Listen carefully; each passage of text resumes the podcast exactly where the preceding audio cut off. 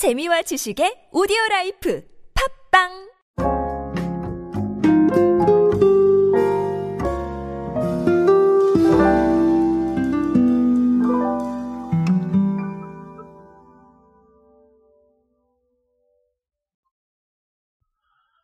자, 오늘은 결론부터 말씀을 드리자면 현대자동차 이야기를 할 겁니다. 현대자동차 이야기를 하는데 아시다시피 현대자동차는 정말 재밌는 걸 많이 하는 회사예요.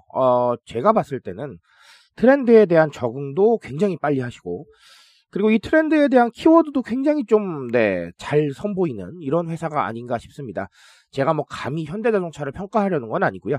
실제로 사례들을 보면 너무나 재밌는 게 많기 때문에 이런 부분들을 통해서 여러 가지 이야기를 만들어 가는 게 정말 좋지 않나라는 생각을 합니다. 자, 최근에는 메타버스 플랫폼이죠. 우리 로블록스의 신규 게임을 좀 론칭을 했는데요. 자, 요 이야기를 가지고 트렌드에서 어떤 걸 좀 의미하는지 한번 알아보도록 하겠습니다. 안녕하세요, 여러분. 노준영입니다. 마케팅에 도움되는 트렌드 이야기, 그리고 동시대를 살아가신 여러분들께서 꼭 아셔야 할 트렌드 이야기 제가 전해드리고 있습니다. 강연 및 마케팅 컨설팅 문의는 언제든 하단에 있는 이메일로 부탁드립니다. 자, 일단은 팩트를 조금 몇 가지 말씀을 드릴게요. 일단은 현대차는 2021년부터 로블록스의 자동차 브랜드로서는 최초로 가상 공간을 구현을 하고 있습니다. 그 이후에 여러 가지 재밌는 걸 선보였고요. 자, 최근에는 신규 게임이죠. 현대 퓨처 어드벤처라는 걸 론칭을 했습니다. 자, 요거의 핵심은요, 자사의 미래 모빌리티 기술을 체험할 수 있는 겁니다. 자, 그래서 보니까 제가 이걸 전부 다 설명을 드리긴 좀 어렵습니다만, 미래 항공 모빌리티, 자, 그 다음에 사족 보행 로봇, 자, 그 다음에 휴머노이드 로봇, 그 다음에 전기차, 자, 요런 것들을 활용한 맵에서 다양한 미션을 수행을 합니다. 자, 그리고 서비스 로봇, 뭐 이런 것들 아이템으로 출시가 되어 있어요. 그래서 현대자동차의 그야말로 미래 모빌리티 기술에 대해서 굉장히 좀 친근하게 경험할 수 있는 부분들이 많다라고 보여집니다. 자, 근데 로블록스뿐만 아니라 굉장히 다양한 게 많아요. 아시다시피 뭐 그림 공모전도 하고요. 자, 그다음 미래 모빌리티 학교 뭐 이런 것도 있고, 그다음 자동차 컨셉으로 여러 가지 또 이 체험형 공간들을 운영을 하고 있습니다.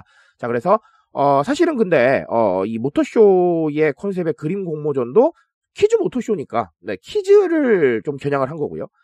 미래 모빌리티 학교도 사실 키즈를 겨냥하지 않았나라는 생각을 합니다. 지금 로블록스도 어떻게 보면 좀 그런 성향이 있죠. 자, 여기까지만 보시면 좀 의아하실 거예요. 아니, 아이들이 뭐 자동차 사지도 않는데 왜 이렇게 오바를 하는 거야? 이렇게 생각하실 수도 있을 것 같아요. 저는 그런 생각 충분히 하실 수 있다라고 생각을 합니다. 근데 오늘 제 클립을 듣고 나시면 그런 생각을 안 하셨으면 좋겠습니다.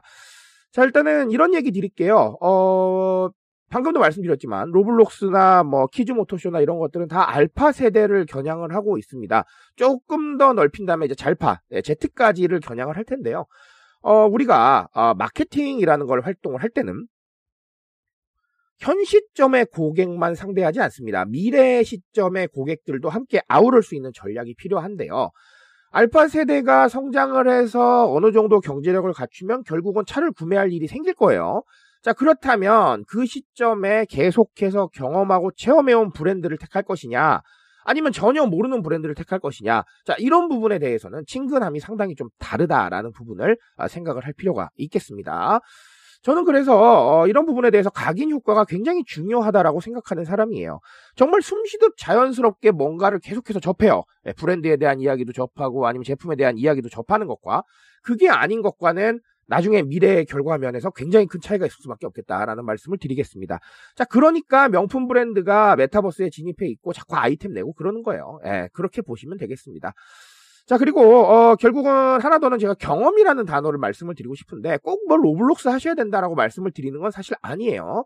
하지만 이런 식으로 우리의 제품이나 서비스나 아니면 가치를 경험할 수 있게 하는 건 너무나 중요합니다. 아까 말씀드린 대로 그림 공모전도 실제로 자기가 뭔가 하면서 경험해 볼 수 있는 프로그램이고요. 아니면 미래 모빌리티 학교도 마찬가지죠. 예, 실제로 경험해 볼 수 있는 수단들이 많습니다. 로블록스는 더더욱 그렇고요. 자, 이렇게 경험적인 자산들을 알파 세대에게 안겨주는 건 너무나 중요합니다. 왜냐하면 이미 자신들이 뭘 원하는지 너무나 잘 알고 있어요. 그러다 보니까 기존에 있는 어떤 마케팅 방식, 즉 아주 전형적인 모습으로 전형적인 프로그램 앞에 나가는 광고. 나쁘진 않습니다만 알파 세대를 상대하기 좀 어려울 수 있어요. Z세대도 마찬가지고. 그래서 저는 그렇습니다. TV 광고나 매스미디어 광고 하지 말란 얘기 아니에요. 그다음 유튜브 광고 해야 돼요. 근데 그런 방식들과 함께 경험적인 측면도 함께 좀 고려를 해야 된다. 그러니까 방향성이 조금 다른 무언가를 새로 하신다라는 느낌으로 좀 접근을 하시면 상당히 좋지 않을까라고 생각을 하고요.